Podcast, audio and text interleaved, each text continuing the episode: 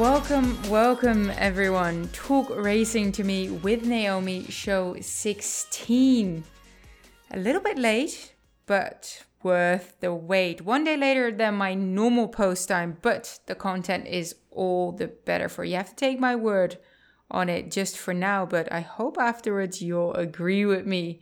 And before we start, please make sure to rate and review Talk Racing to Me with Naomi wherever you get your podcast uh, Spotify, Google Play, Apple Podcast.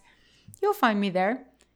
And of course, keep tuning in to all that is wonderful coming from the In the Money podcast fountain of content.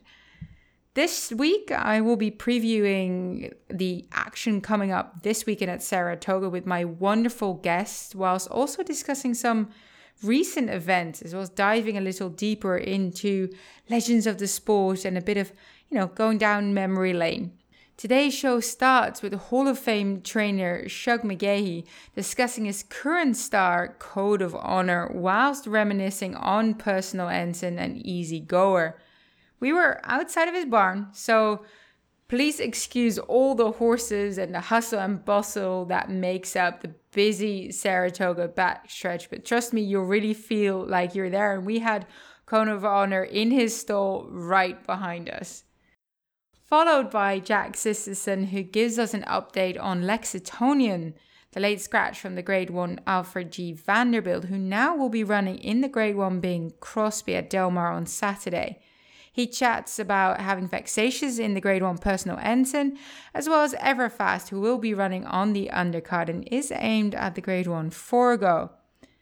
Everything is tied together by New York Racing Association's long-standing analyst Andy Serling, who gives his expert view on the upcoming Grade 1 action and why Whitney Day is his favorite race day. So without further ado, I will give you the pleasure of listening to the legendary Shug McGaughey. Shug, you told me previously that Code of Honor needs a fair bit of work into him. How has he been training thus far and what has he been doing? He's done well since we've been up here. You know, I didn't work him before we left Belmont after the Met Mile. Waited to get up here because he seemed to like this training track last year when we had him here getting ready for the getting ready for the Travers. So, um, you know, I think he's gotten up here. He's done well. I've worked him twice. Two men licked him a couple times, and I think both of his works have been have been really well. You know, went five eights and one hundred one and some change here by himself with the exercise girl on him, and uh, came back on Monday, went in forty nine, but went off in twenty five and change, and came home in twenty three and change just with the exercise girl on him by himself. So, uh, you know, He's standing up at the front of the stall and seems to be fine. Would you say there are particular aspects of Saratoga he enjoys a lot?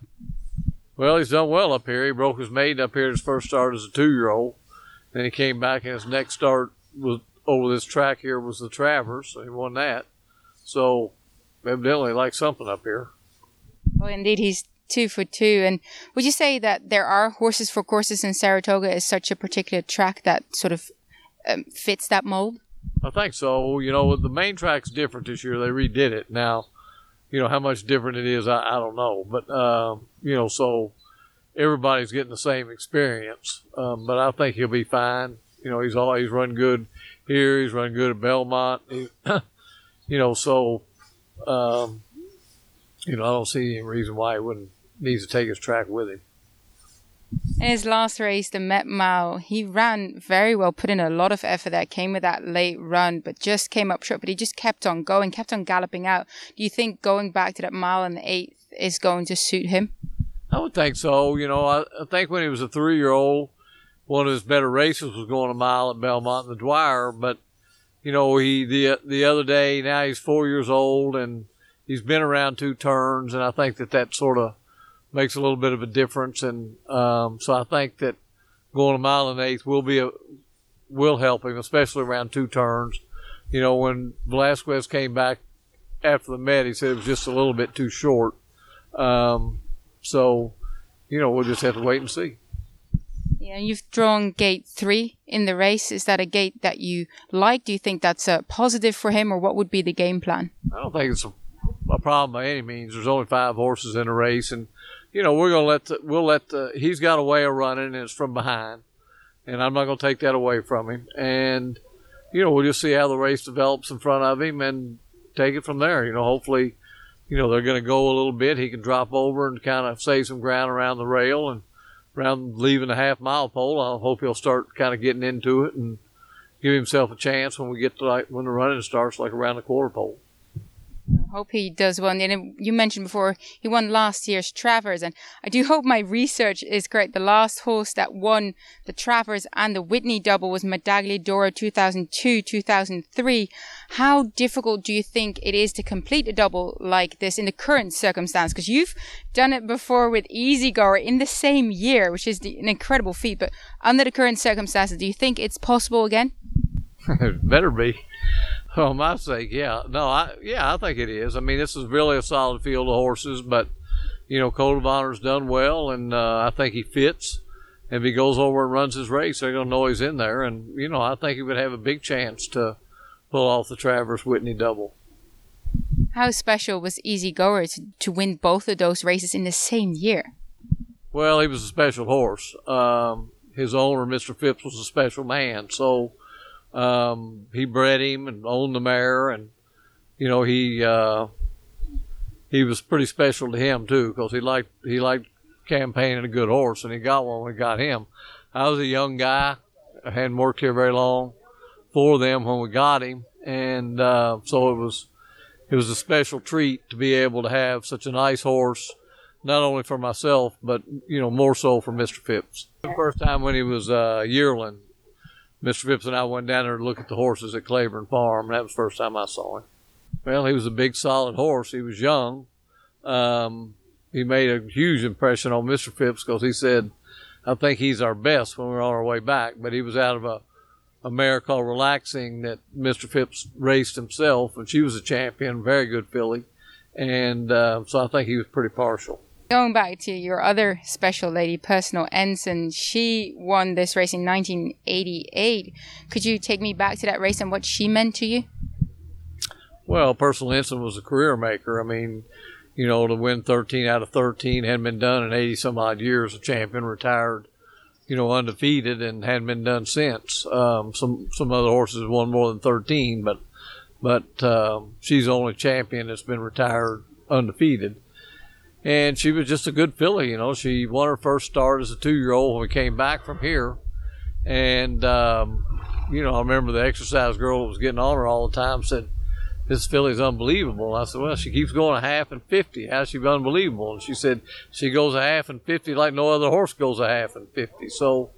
She won her first start pretty easy, and um, I elected to run her back in the Frizette as a two-year-old. Come up kind of a bad day. The favorite scratched, and uh, we were able to get up and and, and win. She finished and win the present, so now she's a grade one winner. We're getting ready to go to California. I worked her the day before we were going to catch the plane and take send her out there, and she worked phenomenal. But she hurt her back pastern, and uh, we had to operate on her. And so, really, I thought we were just saving her for a broodmare. But uh, she spent the winter in New York and you know, then we started, got sound, and we started training her again, and um, she just did really well. And I got her ready to run again up here, and ran her the, the race I wanted to run her in when I got back to Belmont didn't fill, so I had to run her out of condition.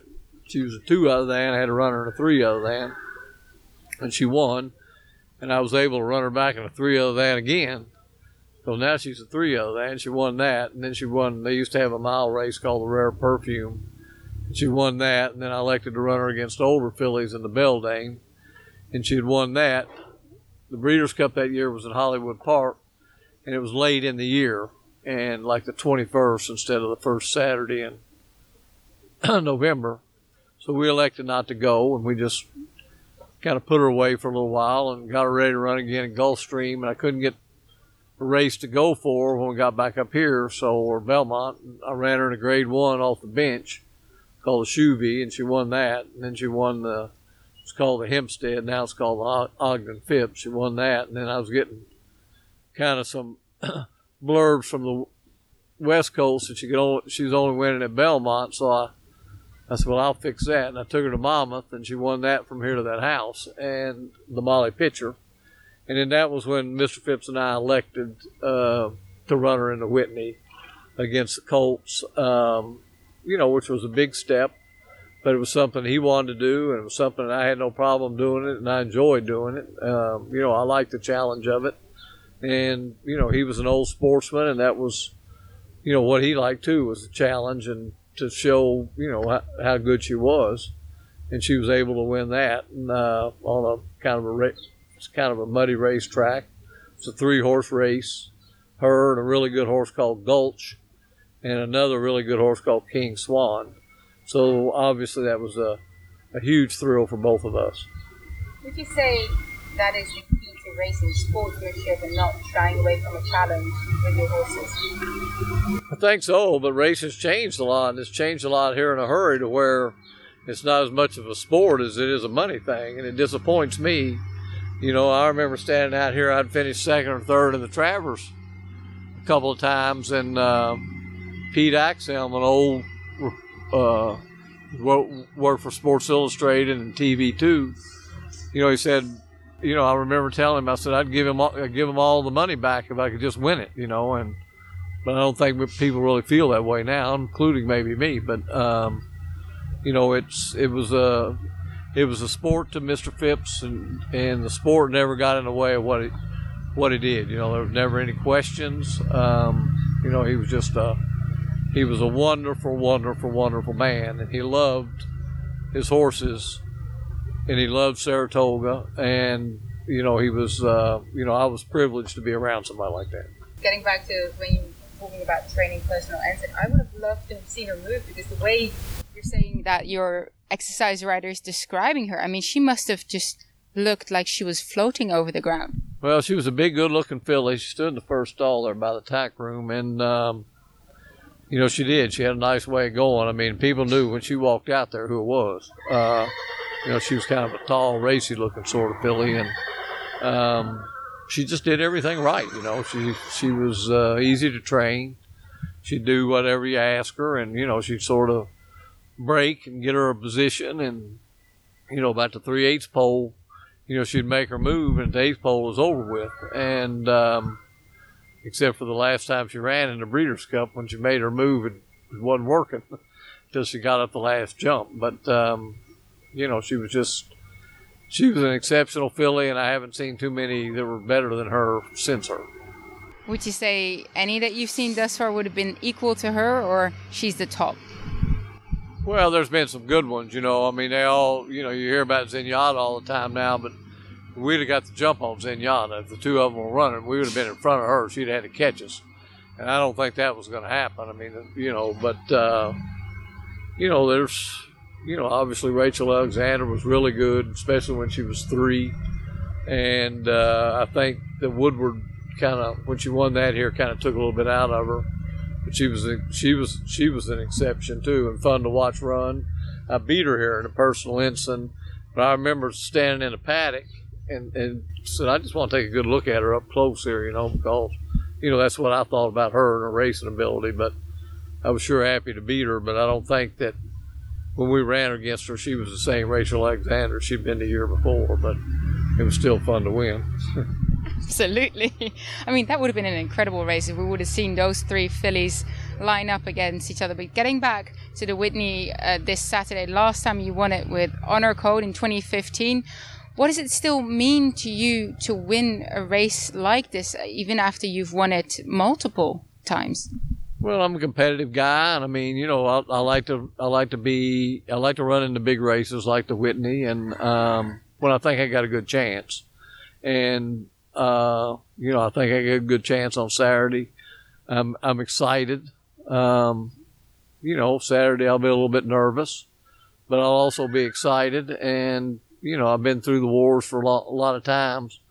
But as Mr. Phipps told me one time when he was about 90, if you don't get nervous, then you ought not be in it. And um, so, you know, we're looking forward to Saturday, and I think we're pay- taking a nice horse over there that's doing really well. And, you know, it's just, you know, that's what I'm in it for to compete in those kind of races. You know, I've never claimed a horse in my life. I never really wanted to you know, race at the le- you know some of the, maybe the lesser race tracks. This is what you know. I always wanted to race in New York or in, in Keeneland or Churchill Downs and those places and be competitive and run into big races. You know, and luckily, uh, you know, we've been able to do that. Um, even before the Phipps's, you know, I had a lot of really good opportunities. And then when when I got this job in, in 1985, um, you know, just been there's been a lot of good horses involved, and uh, been a lot of good horses come out of this barn, and uh, it's been it's been quite a treat. It's a little bit, as I was saying earlier, it's a little bit disappointing to see kind of racing go to the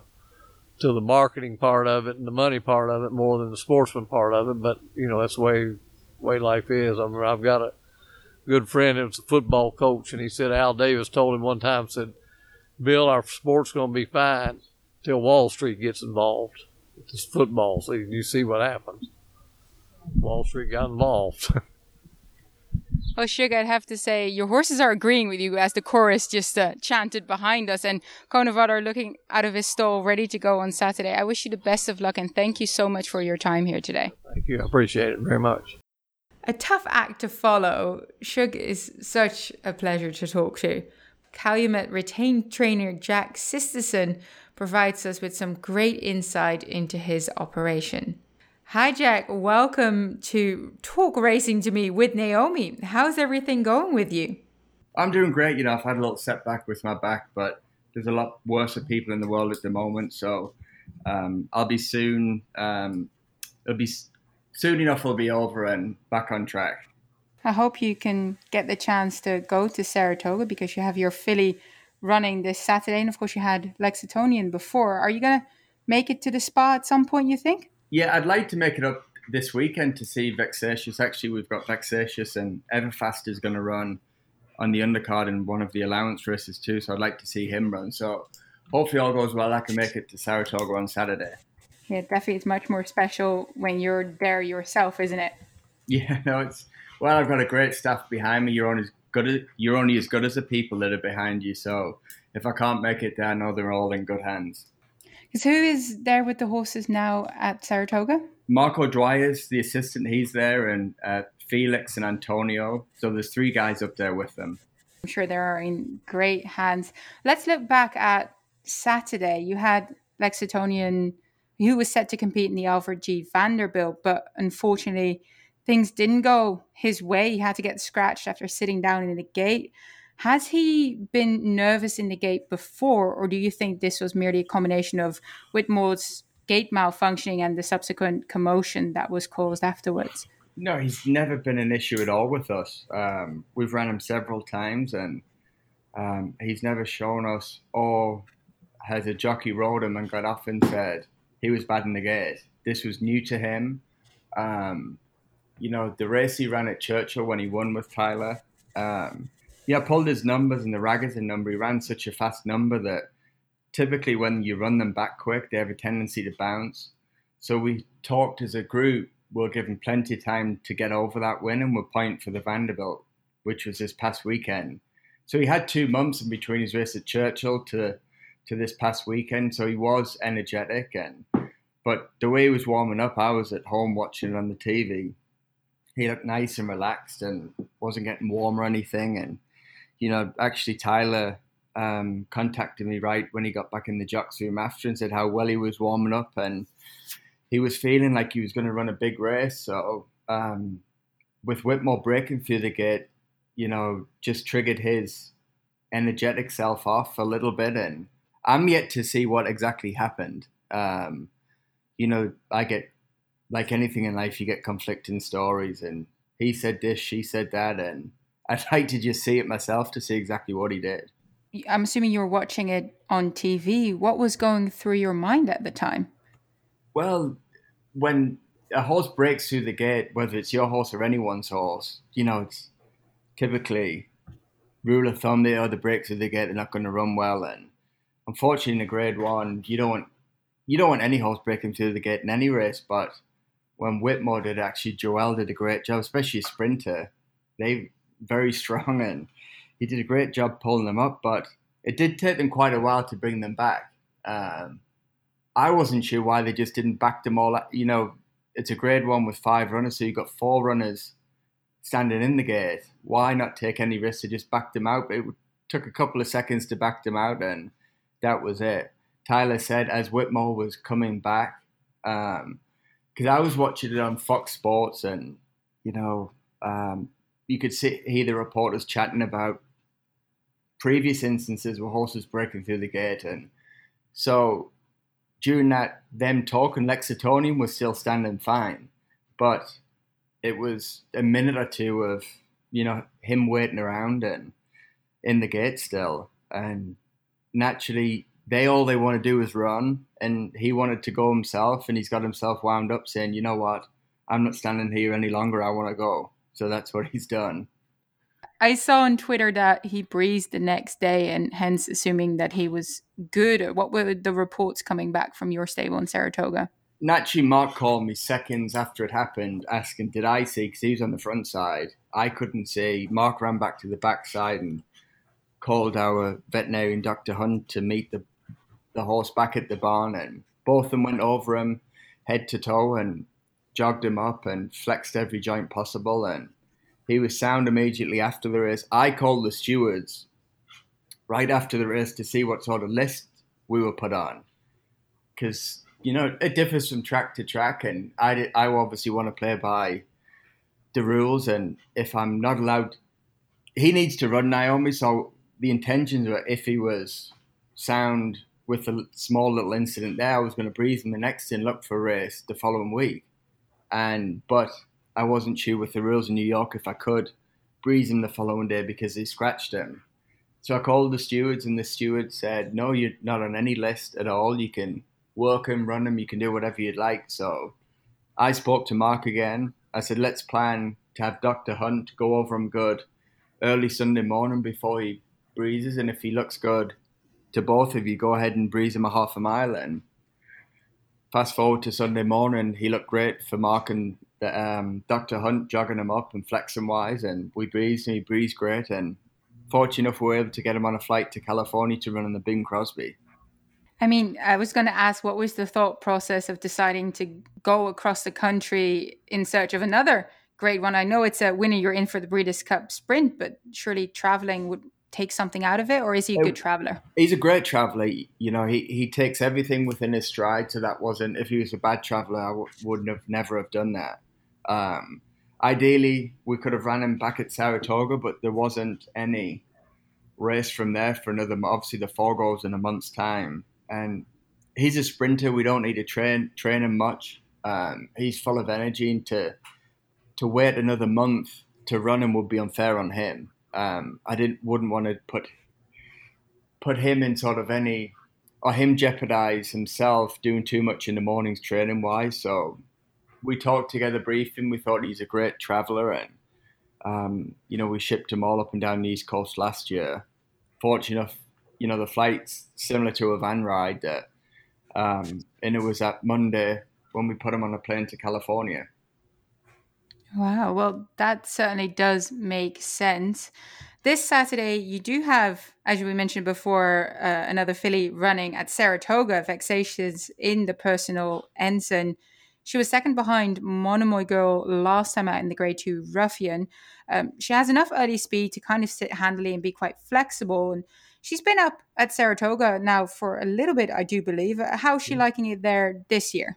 Oh, she loves it there now. She she blossomed last year. Um, you know the way she was training last year and the way she looked led us to tell her she was going to run a big race in the summer colony, which she did. Um, and you know, you, you want to fast look f- forward to the future. And we thought, you know, we'll bring her back. This was last summer.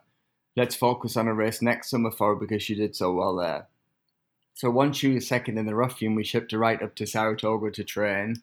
Um, you know, there was a few plans in mind with her immediately after the Ruffian. Nothing was set in stone with her. We wanted her to tell us when she wanted to run again. Obviously, coming back in three weeks is not ideal off a big effort like that, but she's breathed since. She's ate everything. Her coat's dappled out. Energy's good. So um, why not give her a chance? If she's telling us she's ready to run, we'll run her again on Saturday. She's going to go against a tough field with champion or the dirt female Midnight Bisou in there. She was, of course, a game second in Saudi and won the Grade 2 Fleur de Lis last time out. How would you rate her chances? How confident are you going into this race? It's gonna, it's not gonna be easy, but then again, Grade Ones never are. No, I know exactly. You know, any race is never easy. You look on paper and there always seems to be, oh, this is a horse to beat and things like that.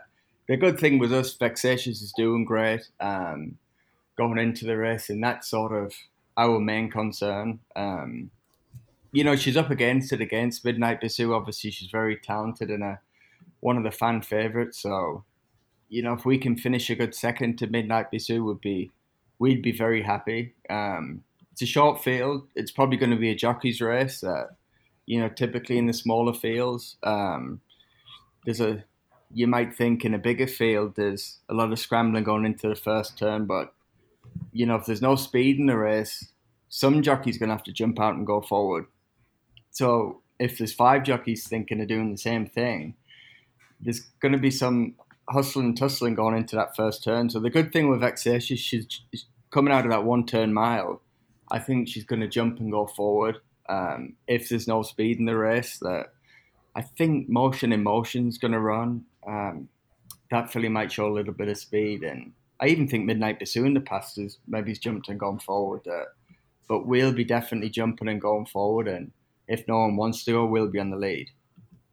And talking about jockeys, uh, would it be Jose Lezcano that's getting back on board again? He was yeah. on her in the Ruffian you know, it's one he rode a great in the Ruffian and spoke very highly of her after the race. And why make any changes there? Um, you know, Joel Rosario rode a great last summer in the summer colony. So if Jose Lezcano didn't want to ride her, you know, and Joel did, I would have put Joel back on. But to me, it didn't make any sense changing a jockey after a good second.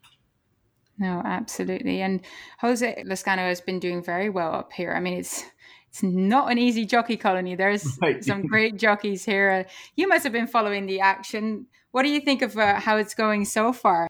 Oh, it's great. You know, I've yet to go up there, and I've been fortunate enough to watch it on Fox Sports, which is great. And um, texting a few people back and forth that Saratoga is always going to be Saratoga, but it's a little different this year, atmosphere wise, without the fans and things like that. But I think speaking to a lot of the horsemen, everyone's just fortunate that we're allowed to race during this time. And you just mentioned before that Everfast is going to run on the undercard. Um, he's going back to dirt because he ran in the Maker's Mark Mile on turf yeah. before that. Uh, what what made you want to go back to the dirt surface again? You know, his whole career's been on the dirt. He's ran some respectable races on the dirt. The only reason why we ran him in the Maker's Mark Mile. It was a grade one in our back garden, his home track, and he breezed a few times on the on the turf course at Keeneland to give us and his breezes were okay. You know, we thought we'll give him a shot in a grade one. Didn't have to ship him anywhere. He just didn't handle the, the turf that day, and um, we thought we'll put him back on the um, on the dirt. Um, it's pretty amazing the races he's ran in, and he's still eligible for one other than. So um, he'll run in the one other than on Saturday with Joel Rosario. Um, timing wise seems to be okay. That if he was to to win that race, we might look for the four with him. Oh, that would be very interesting indeed. And Jack, that's sort of all I wanted to quickly discuss with you today. I do love to get you on for a longer segment, but I just wanted to sort of preview the action that was coming up, and uh, and of course talk about Lexitonian. I really wish you the best of luck on the other side of the coast in the Bing Crosby. Great, thanks a lot, Naomi, for having me. We tie up the conversation in relation to Saturday's Saratoga Grade 1 action on Whitney Day with NYRA's one and only long standing handicapper Andy Serling who kindly sat down with me in his trackside office. Get your notepads out, guys. Andy, I'm so happy to have you joining me here today. It's the first time you're on my show. So you're happy now. You might not be happy when I'm done, but for now you'll be happy. Well, I'm very much looking forward to your insight on the three Grade 1 races that are coming up this weekend at Saratoga. And I'd love to start with the personal ensign for the fillies. Of course, the big story is Midnight Bisou. What do you think is going to happen here? Because she seems the one to beat. Do you think there's anyone capable of putting it to her? Yeah, I mean, I don't, you know, I, I don't subscribe to this notion that she could have won by, you know, 15 more lengths last time. I think that her last race was fine, but I don't think it was a particularly spectacular effort. But I, you know, I also understand she's coming back from Saudi Arabia and it's a starting point, so I, I expect her to run much better, and she'll probably win this race. But I'm a skeptic, and I, I don't want to ever assume horses are going to win. She's been tremendous. I mean, what can you say about her, her races last year? She ran well every single time, ran all year bunch of different racetracks, and, and she just kept delivering. Obviously, she lost the big one to Blue Prize, but she didn't run badly that day, and, and, and she was a true champion last year. So she's way the horse to beat. I'm not really trying to beat her because, I mean, the competition, there's only two other sort of quality horses, and everybody else would be a big step up. And that's Point of Honor, who doesn't seem to want to win races. I mean, she had everything go her own way last time, and I know she lost by a nose but she's supposed to beat She's a Julie if she's going to turn around and beat Midnight Bisou. Because on She's a Julie's best day, she's not able to be competitive with the same horse in her barn, Midnight Bisou. And Vexatious, I think, is a little interesting because she did run that good race here behind Blue Prize, who, of course, won the Spinster, Spinster as well. I guess she won the Spinster and she also won the, won the, Breeders' Cup. And listen, she ran a big figure when she was second to Monomoy Girl around one turn. I'd be surprised if she beats Midnight Bisou, but I think from a gambling standpoint, I'd probably have a little bit of vexatious somewhere in my tickets, but I think Midnight Bisou is going to win. Probably. So, from that betting point of view, when you look at races like this, would you be going for more exotic type bets, keying Midnight Bisou on top, and looking for some value using the other fillies? Well, there's three pick threes on pick five, excuse me, on Saturday. This one is only the end of the first one, so I think looking at the early pick five, you know, I'm going to take, play multiple tickets, and on tickets where my top choices if I'm particularly smart in the four legs. I'm going to have Be Alive to Vexatious and maybe even Point of Honor if the ticket spreads and I'm right in two to three of them and some of the oddballs win that I happen to have covered in like a C, then I'll pretty much be single to Midnight Bisou. So I'm not going to spend a lot of money trying to beat her. It doesn't seem to make a lot of sense. You mentioned that she was running at a lot of different tracks uh, last year and even this year, earlier in February. How much do you think it takes out of mares to be traveling that much, or do you think she's as as tough as she's been that it wouldn't affect her too much? I, I think that was a reasonable question because as they get older, I mean, let's talk about Sistercharlie, right? And she clearly seemed to be tailing off the end of last year, and you know she's still running very well, but not as well as she had run in the past. And obviously, her return was disappointing last week. Um, Midnight Bisou, I, I, think of Midnight Bisou as a similar type talent to Sistercharlie, both exceptional fillies or mares um, had exceptional records. I wouldn't put them in the top of the pantheon of great horses in their divisions, but they're exceptional racehorses and certainly very, very good given what's running right now.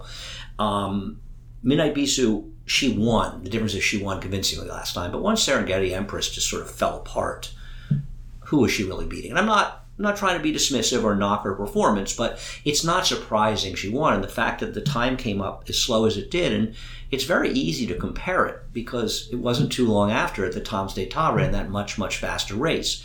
So there is a way to compare them. It wasn't a fast race. She probably could have gone a little bit faster. I don't know if she could have gone two fifths faster. She couldn't have gone two seconds faster. That I do know you can't slow down an animal that much. So I think it's possible. I think it, you're right. I think, and I think Vexatious has run well enough, and Point of Honor has run well enough that she's going to have to run a faster race than she ran last time, and we'll see how fast she's able to run. Yeah, there might be a little bit more pressure involved that would require her to put in a little bit more effort. I mean, she won by eight and a quarter. Why would you need to go no, even faster? Absolutely. Right? No, I, I agree. I'm not. You know, I'm not. I, but I still I want to see it. As you say, she's now a five year old mare that's had a lot of tough dances, and sometimes they come back and aren't as good. But she ran well enough in the Saudi Cup and well enough last time to suggest she's probably still pretty good, if not um, better than that. Ricardo Santana taking the ride for the first time, of course, Steve Asmussen's main man. Any thoughts on him taking him out? I think the only person concerned about it is Mike Smith. I don't know why anybody would be concerned. Mike's a great rider, but so is Ricardo. He's a terrific rider. I'm sure he'll be fine. Right, well, I'd love to move on to the next Grade 1 race on the card, which is uh, race 9, the Whitney.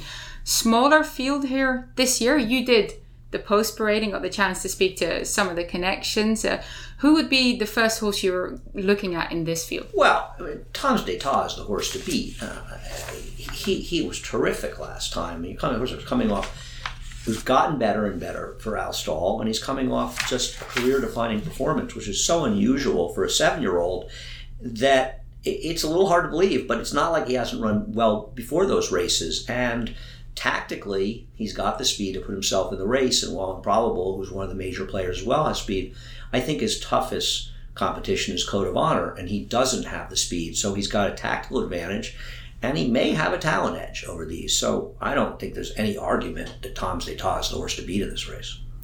That's really interesting because my top two was Tom's d'Etat, then Code of Honor. So I'd love to hear that from you. But in terms of the speed setup, do you think Mr. Buff will most likely be the one moving forward? Yeah, I, I mean, I know that, that, that John Kimmel said, well, he's learned to stalk off horses.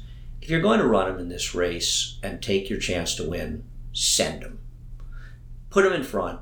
Let the others come after him. Ultimately, I'll be surprised if he's good enough. But as John Kimmel said at the draw, he has run some races that, that give him a chance in here, so I won't knock him. But I think with Mr. Buff, you're trying to upset this field. Try, upset them with your strength. Don't give up your strength, and his strength is speed. Now, I don't think that's going to hurt anybody because Tom d'Etat can stalk, and also Improbable can stalk as well. The thing on Improbable is he's at times run exceptional races. He's also thrown in some mediocre races. Obviously, he was very good last time, Improbable in the Hollywood Gold Cup, but he beat nobody in there. And now he's coming back here. But I thought he ran very well behind Tom's d'Etat in the Oaklawn Mile and didn't have the best of it. So I picked him third, but I'm not going to be shocked if he wins this race. I don't think anyone can say that Improbable doesn't have the credentials to be competitive here. Looking at his last race, he ran a great race, but in my opinion, he got the perfect stalking trip. Just everything went right for him. And beautiful race, but does it put him right up here?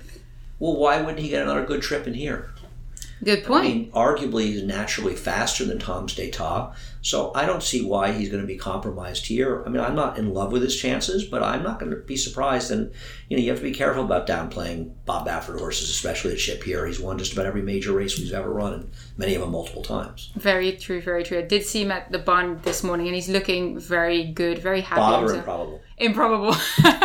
Bob wasn't here. Jimmy Barnes was, and he was very kind of helping us out. Let's move on to Code of Honor. Johnny Velazquez on board, who won this race four times already with Shug McGaughey, who's run this race three times already. I mean, talking about credentials. I was here for all of them. I haven't missed a single time that Shug has won this race, including personal ensign.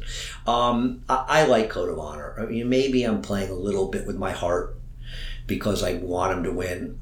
I, I have trouble resisting horses like Code of Honor that ran as well as he did in the Met Mile. For, for him to lose that race by a length and a half when you consider how tepid the pace was and the trip he had trying to close wide, coming from last, I thought it was an exceptional losing effort by him. And I'm I'm a sucker for exceptional losing efforts because horses are sometimes overplayed off wins and underplayed off losses. I don't know if the pace is going to be in his favor, and I think that Tom d'Etat may be a too good for Code of Honor to overcome that disadvantage. But I think if he ends up being five to two and Tom has even money, that maybe the price is good enough to take a small shot with him. And going back to mile and an eighth, coming off that mile, do you think that just suits him better in terms of his closing style?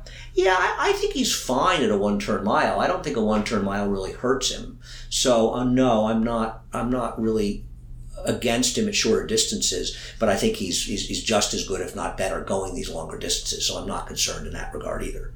I think he'll be fine. I just I'm just worried that a Tom's d'Etat may just be better than he is, but also b that um, that that that, that Tom d'Etat's going to have a little tactical advantage on him. So Tom d'Etat is just the horse to beat because of talent and his running style. Yeah, incredible, flexible running style that helps him out a lot. There's one horse that we haven't spoken about yet who's on the inside by my standards, uh, Jose Ortiz on board. He made a bold bid last time out, but he was never able to get close to Tom's d'Etat based on talent and, and how, the, how the race panned Right. out. But looking at his speed figures, he would be considered competitive.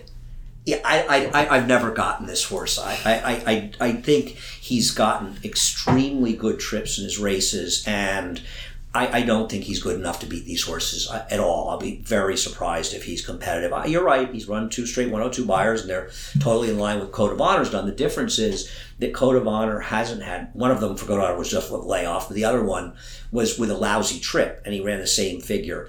By my standards was second last time because there was nobody else in the race, and Owendale didn't show up. The time before that, he sat on top of a very moderate pace for that racetrack and that quality of horse. And he's just had, and he had everything go his way in the New Orleans handicap, where you know where a horse I think it was uh, Silver Dust didn't break, and, and Pletcher's horse misbehaved, and everything fell into his lap. I, I just don't think he's as good as he's a nice horse. I just don't think he's as good as these horses.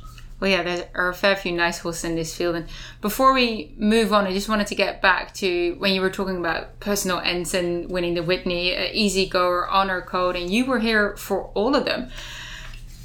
Which horse of those three would be your favorite, or which which experience was the best for you? What, what is your favorite well, memory? I mean, Easy Goer was a horse that I loved a great deal, and he was a cool horse. But but I always loved Personal Ensign the most. You know, I was lucky enough to see almost all of her races live.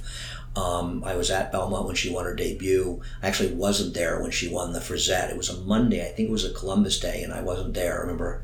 Um, but I saw her in her comeback races at Belmont when she came back as a three year old, four year old. I was at the Breeders' Cup when she won. So I had a, an enormous affinity for her. She was a remarkable horse. So I would say her the most. And she beat Gulch, who I loved, and she beat King Swan, who was you know a huge fan favorite and a very popular horse who I loved. She won the Whitney, so I, I would say Personal Ensign, but but I liked all those horses. And Easy Goer a great deal as well. I mean, I was was heartbroken when Easy Goer lost the Met Mile as a four year old, but uh, I loved all those horses. Well, I love reminiscing about these older races because I've only seen them on the screen and I actually got the chance to speak with Shug yesterday for this podcast as well. And we were talking about personal ends and an easy goer. So I feel very fortunate to even just hear from you and from Shug who, who were there and, and saw Shug them. loves race. talking about those horses.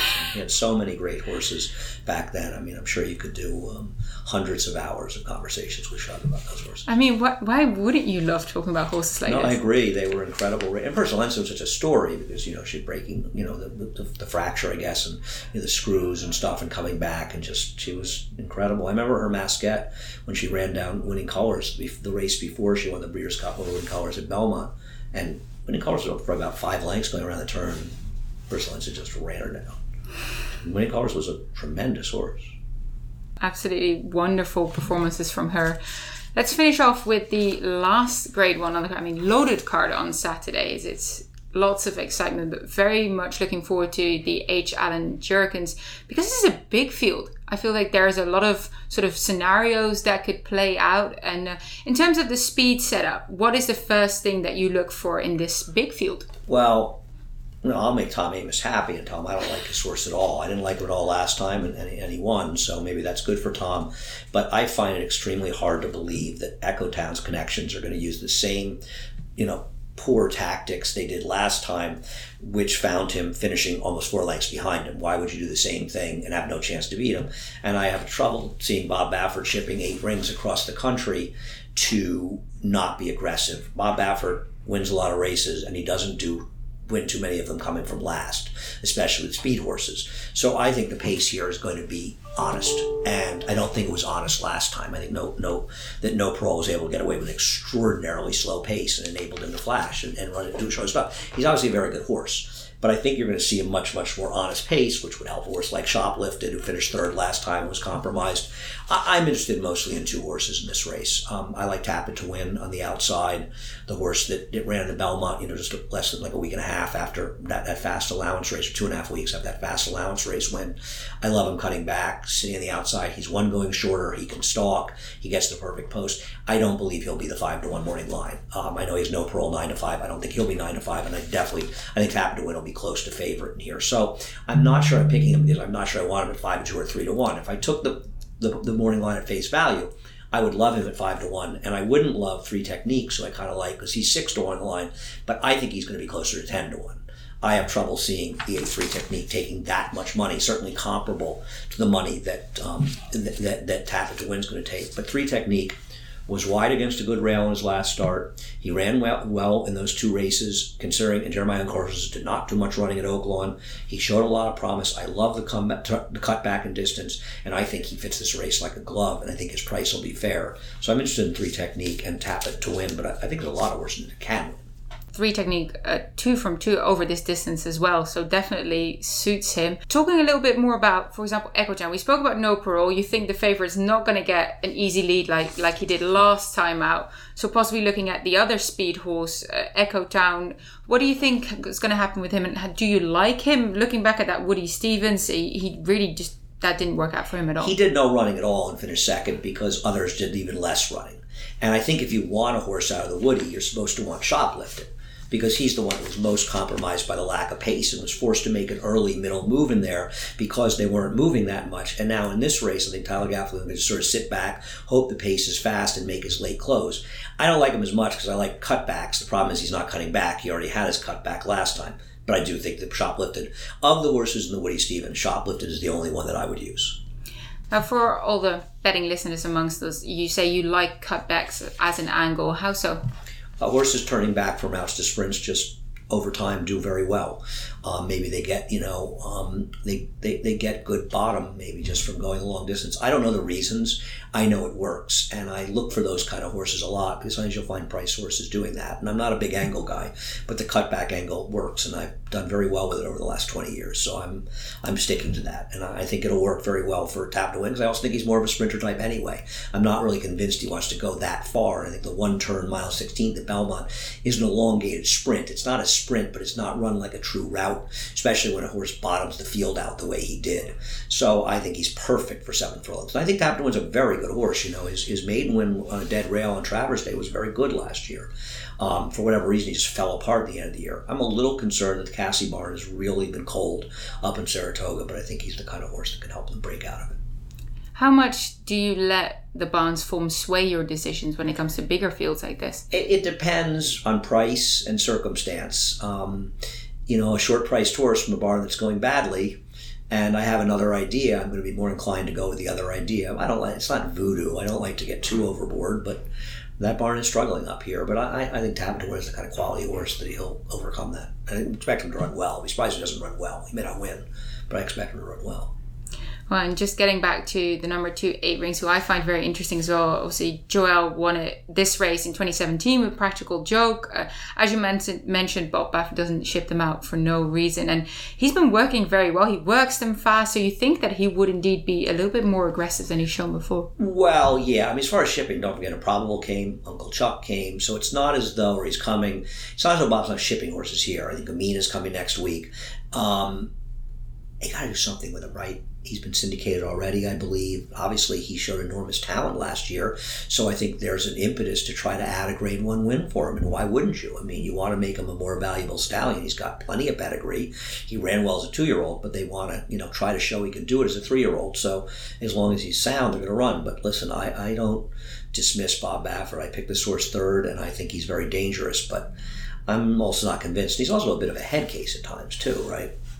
Yeah, no, he's shown to have a bit of character. So, just wrapping up your selections in this race, uh, who's your top three? Well, my top three are three technique, tap it to win, and eight rings. I'm not sure if I'm going to put tap it to win first and three three technique second or the other way around, but I'm going to have eight rings third and shoplifted fourth. They're my they're my picks.